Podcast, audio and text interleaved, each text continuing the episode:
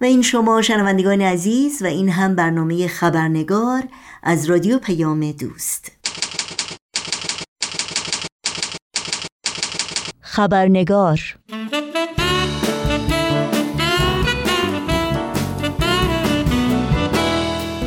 و ما خبرنگار امروز ادامه گفتگوی ماست با خانم روحی جهانپور از همبندان ده بانوی ایرانی که چهل سال پیش به خاطر پایداری بر ایمانشان به آین بهایی به دست مقامات جمهوری اسلامی در شیراز به دار آویخته شدند.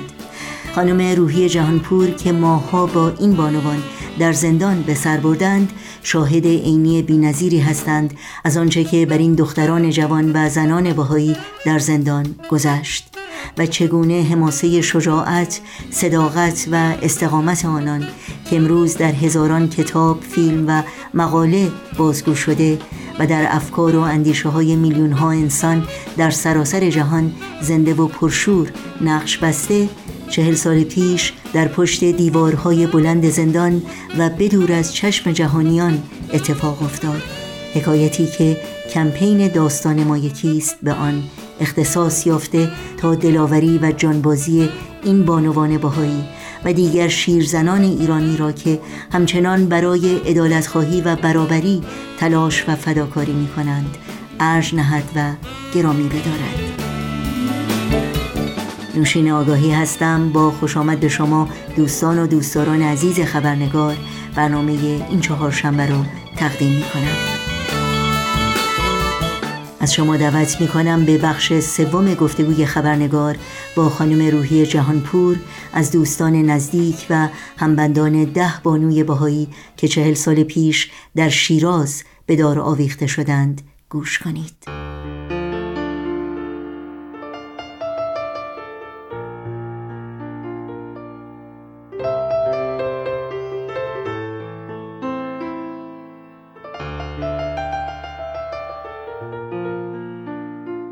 سیمین صابری هم یکی دیگه از این خانمای بسیار جوانی بود که در همون تاریخ 18 جون 1983 با بقیه خانما به شهادت رسید. من سیمین رو از عضویت لجنه تعلیم و تربیت بیشتر می‌شناسم و ما چند نفر بیشتر نبودیم برای اینکه وقتی که انقلاب شد باز اجازه اینو نداشتیم که بیشتر از سه چهار پنج نفر دور هم جمع بشیم.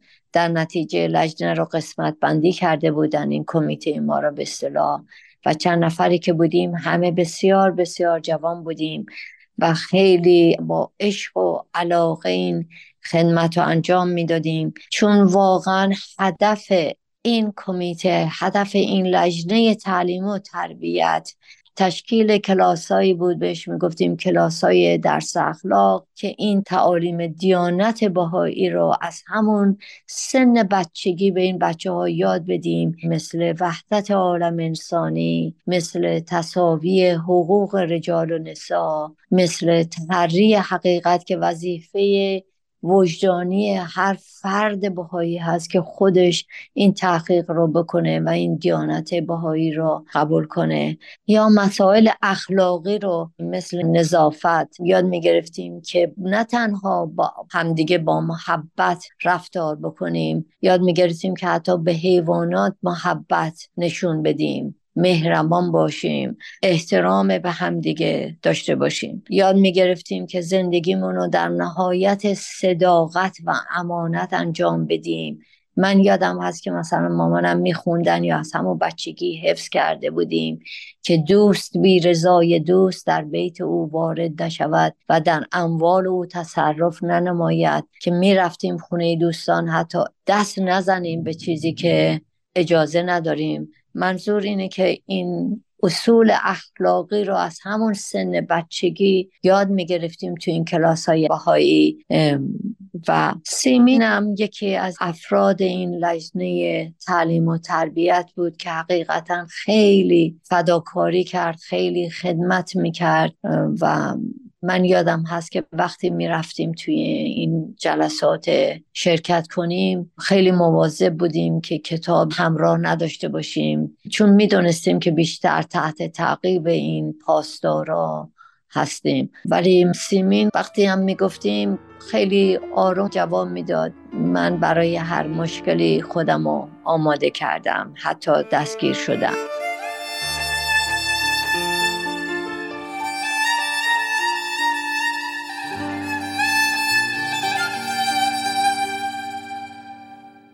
یکی دیگه از عزیزان اختر ثابت بود. خیلی دختر آرامی بود خیلی ساکت بود. کمتر حرف می‌زد. همیشه در نهایت آرامش بود.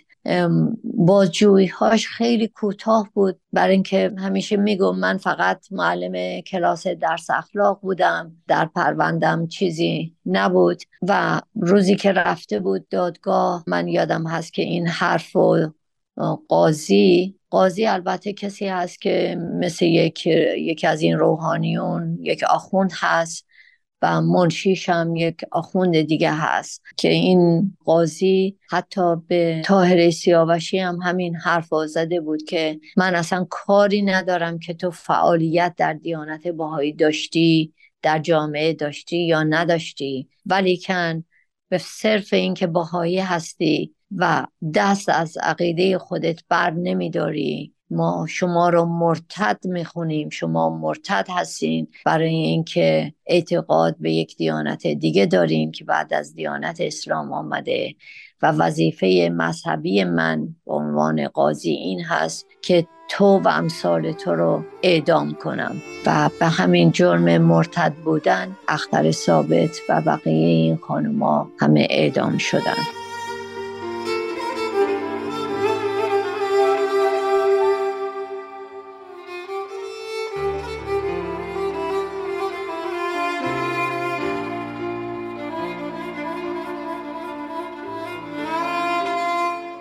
دیگر از عزیزان خانواده اشراقی بودند که حدود یک سال قبل رفته بودن منزل اینا و خانم اشراقی و جناب اشراقی و دو تا دختراشون رویا و روزیتا اشراقی و حتی یک مهمانی منزلشون بود یک خانم امریکایی مهمانشون بود. همه رو با هم گرفته بودن و البته بعد از مدت کوتاهی اینا رو آزاد کردند و چند ماه بعد دو مرتبه در همون نوامبر 1982 که به منزلشون رفته بودن دو مرتبه اینا رو دستگیر کرده بودن ولی کن این دفعه فقط خانم اشراقی آقای اشراقی و رویا اشراقی رو گرفته بودن.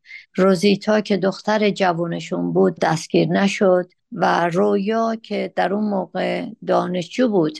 البته روزی که رفته بود برای ثبت نام وقتی دانشگاه ها رو باز کردن بچه های باهایی هم رفتن که ثبت نام کنن که البته بچه های باهایی رو اجازه ندادن وارد دانشگاه بشن از جمله رویا. و من اون روز خیلی خوب یادم هست که رویا قرار بود بیاد که با من و این دوستم شیرین دارون ملاقات کنه.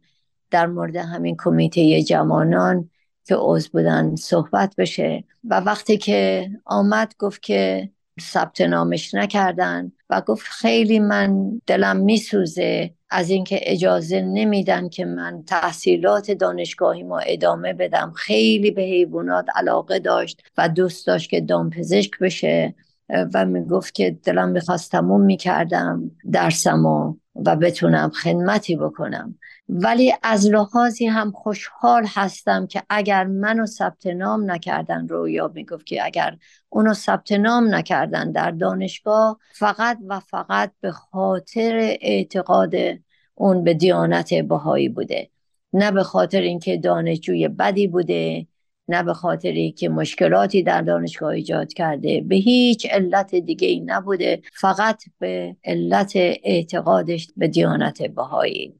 و در زندان که بود رویا خب البته با مادرش بود و روزی که صدا کردن یکی از دفعات رویا رو بردن برای بازجویی. مادرش خیلی ناراحت بودن و نگران که چه خواهد شد. بعد خانم اشراقی رو صدا زدن برای بازجویی و بعد چند تا از این دخترای جوان رو صدا زدن برای بازجویی. وقتی که اینا رفته بودن تو اون اتاق که نشسته بودن دور هم برای بازجویی این بازجو شروع می‌کنه میگه که ببینین این رویا رو ما اینقدر شکنجه کردیم که دیگه صداش در نمیاد. و البته چشمای این خانم از جمله مادر رویا بسته بوده چیزی که نمی‌دیدن که در اون اتاق. که آیا این حقیقت داره یا نه. ولی این شکنجه روانی بود برای خانم اشراقی و بقیه بچه ها که این می‌گفت گفته بوده که آره شکنجه کردیم رویا رو بالاخره این تبری کرده و منتظره که شما هم بگین که ما دست از اعتقاد خودمون بر میداریم و نه خانم اشراقی البته و نه بقیه بچه ها تبری کردن و وقتی که اینا بعد از بازجویی برمیگردن توی سلول دیدن که رویا در سلول هست و نه شکنجه شده و نه دست از اعتقادش برداشته. این حقیقتا باجو این دروغ رو گفته بود به این خانم اشراقی و بچه ها فقط برای شکنجه روحی اونا. و خانم اشراقی البته وقتی در زندان بودن ایشون حقیقتا حالت مادری به همه ما داشتن و می‌گفتن که من همش دعا می‌خونم که خدا به من صبر بده استقامت بده و دعا می‌خونم که شما جوونا رو آزاد کنن که برین. شماها نباید در این سن جوانی عمر خودتون رو در این زندان به سر ببرین. و یا خدای نکرده کشته بشین حیف شماها هست. و موقعی که ما رو می بردن برای بازجویی حتی در طول راه تا برسیم تو اون اتاقی که می‌رفتیم برای بازجویی چشمای ما بسته بود. و چون اینا ما رو نجس می‌دونستن حتی حاضر نبودن دست ما رو بگیرن کمک کنن که ما بتونیم راه بریم درست و به اتاق برسیم. یک کاغذی یا یک روزنامه رو اینا لوله می‌کردن و یک طرفش اونا می‌گرفتن و یک طرفشو ما می‌گرفتیم. برای که به نمی‌خواستن به هیچ وجه با ما تماسی داشته باشن تماس جسمانی. حتی دستمون یا چادرمون رو بگیرن. که ما رو ببرن توی اون اتاق. و یک روزم که همینطور خانم اشراقی رو می بردن برای بازجویی یک جایی بود که با, با از این پله ها می رفتن پایین. خانم اشراقی تعریف کردن که یه دفعه پاشون لغزی توی اون پله چون نمی‌دیدن. نزدیک بود بخورن زمین. که این بازجوه میگه که کوری کوری و نمی‌تونی ببینی. به حالت مسخره. و خیلی خانم اشراقی خیلی نگران رویا بودن. همونطور که اشاره کردم که می‌گفتن دلم میسوزه. اگر بخواد اتفاقی برای رویا پیش بیاد این هنوز و برای بقیه ما دخترای جوان که جوان هست و خیلی نگران دخترشون روزیتا بودن که بیرون از زندان بود که خیلی جوان بود. و می‌گفتن که نمی‌دونم که چجوری داره زندگی می‌کنه و زندگیش میگذره. به هر حال نگران بچه هاشون بودن خانم اشراقی. و همونطور که نگران بودن البته خانم اشراقی شوهر ایشون رو جناب اشراقی رو در تاریخ 16 جون نه همون 1983 یعنی دو روز قبل از شهادت خودشون و دخترشون رو یا این جناب اشراقی رو به دار آویختن و خودشون و رویا هم دو روز بعد تاریخ 18 جون به دار آویخته شدن.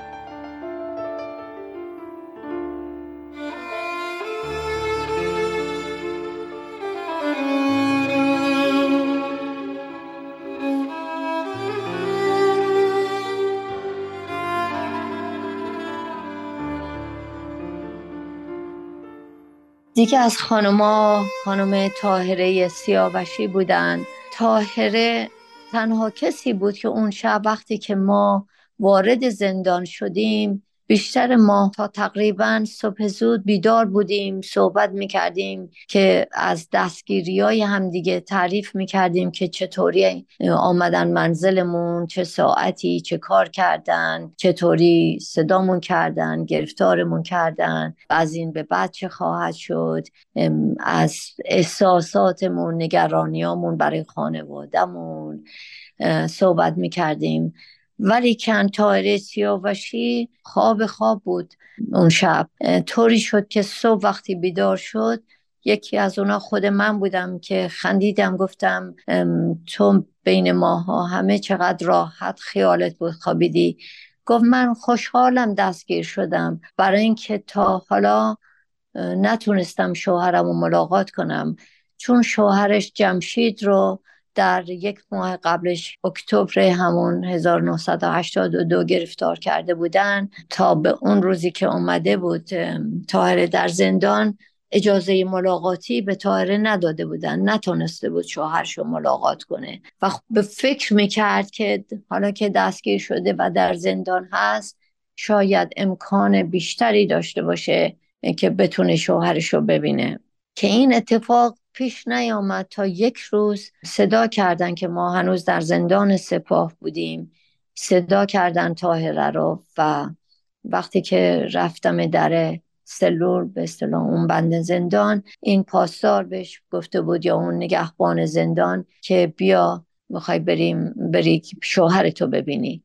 خیلی خوشحال شد و حتی ما چند تا میوه براش توی از این کیسای پلاستیکی گذاشتیم و گفتیم ببر برای شوهرت اگر خودش میوه چیزی نداره. وقتی که بعد از مدتی وقتی که تاهره برگشت از این ملاقات با شوهرش همین که نشست شروع کرد زار زار گریه کردن.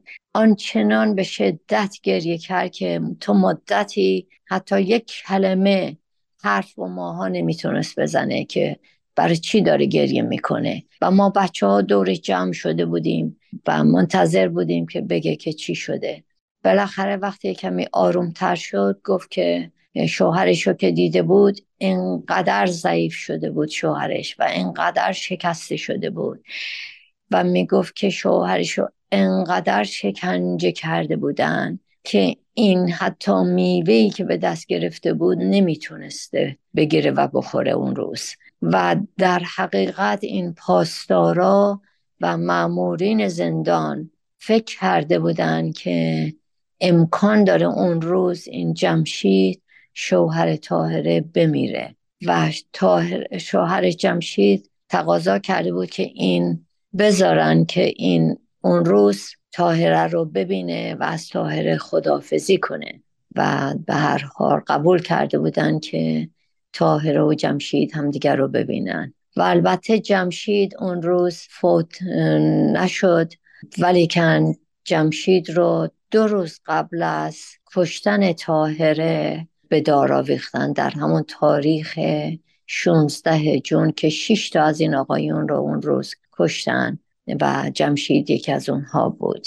و تاهره از فعالیت هایی که داشت عضو کمیته ای بود که مسئول تشکیل کلاسایی بود برای مطالعات آثار باهایی در شیراز. و روزی که رفته بود برای دادگاهش در حقیقت اون روز من را هم صدا کرده بودن با هم رفتیم با هم یک در اون موقع ما رو منتقل کرده بودن به زندان عادل آباد.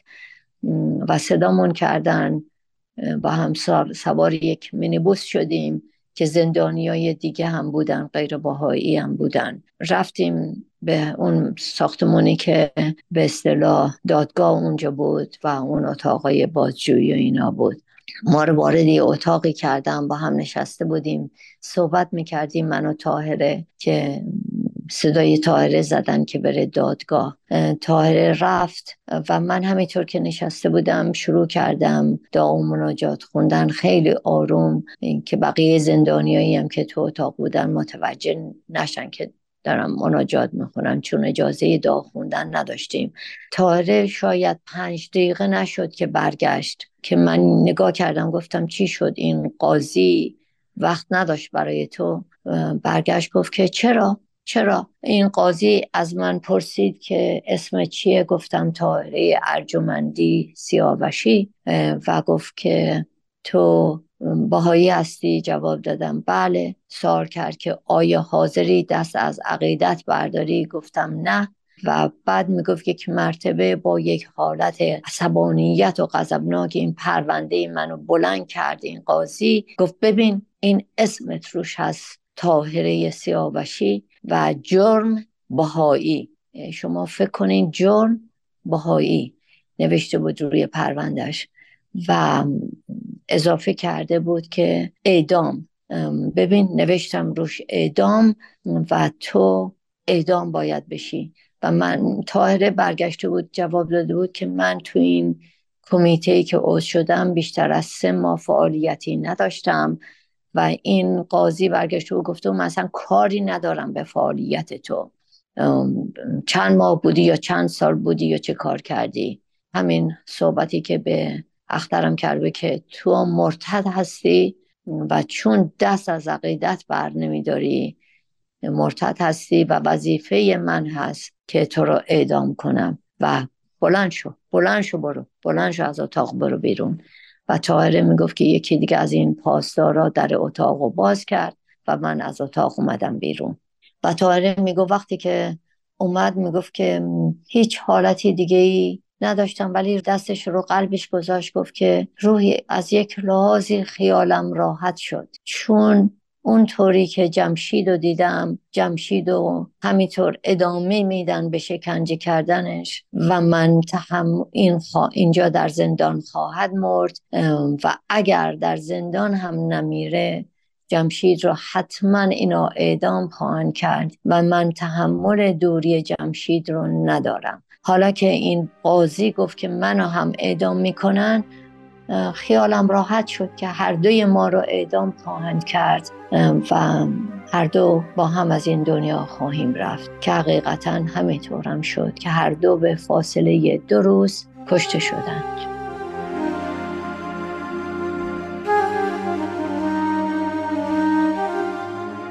شنوندگان عزیز گفتگوی ما با خانم روحی جهانپور همچنان ادامه داره. از شما دعوت می کنم در هفته آینده همین روز و همین ساعت با ما همراه باشید. ای سر ناز گوشه صحرا چه می کنی بی کس غریب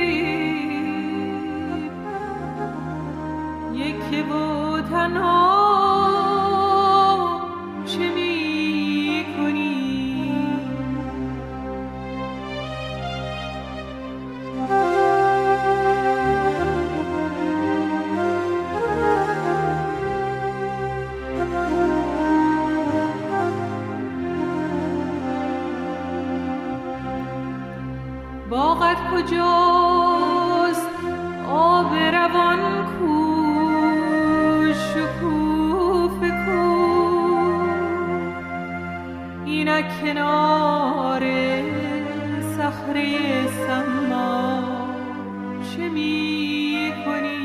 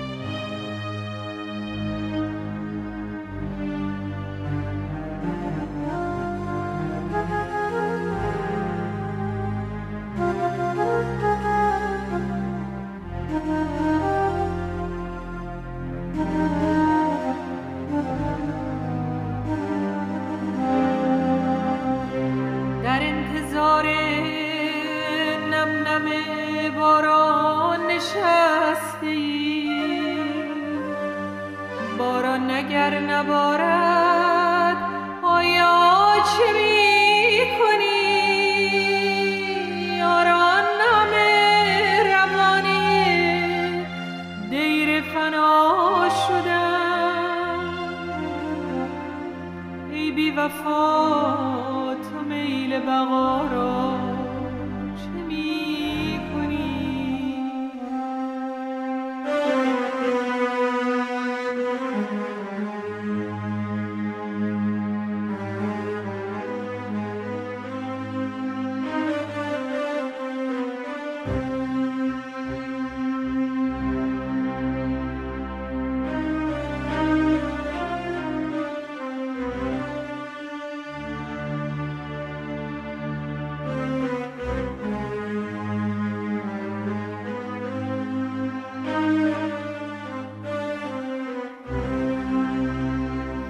گفتم از این مقوله کتابی به سر بناز.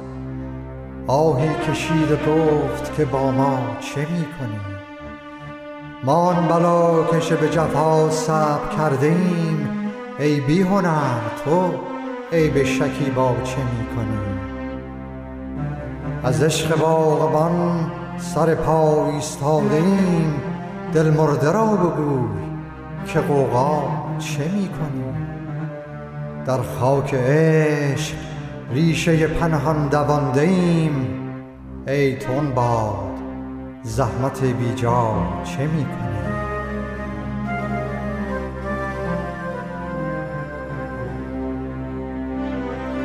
عاشق نیست سلای محبت چه می‌زنی مجنون نی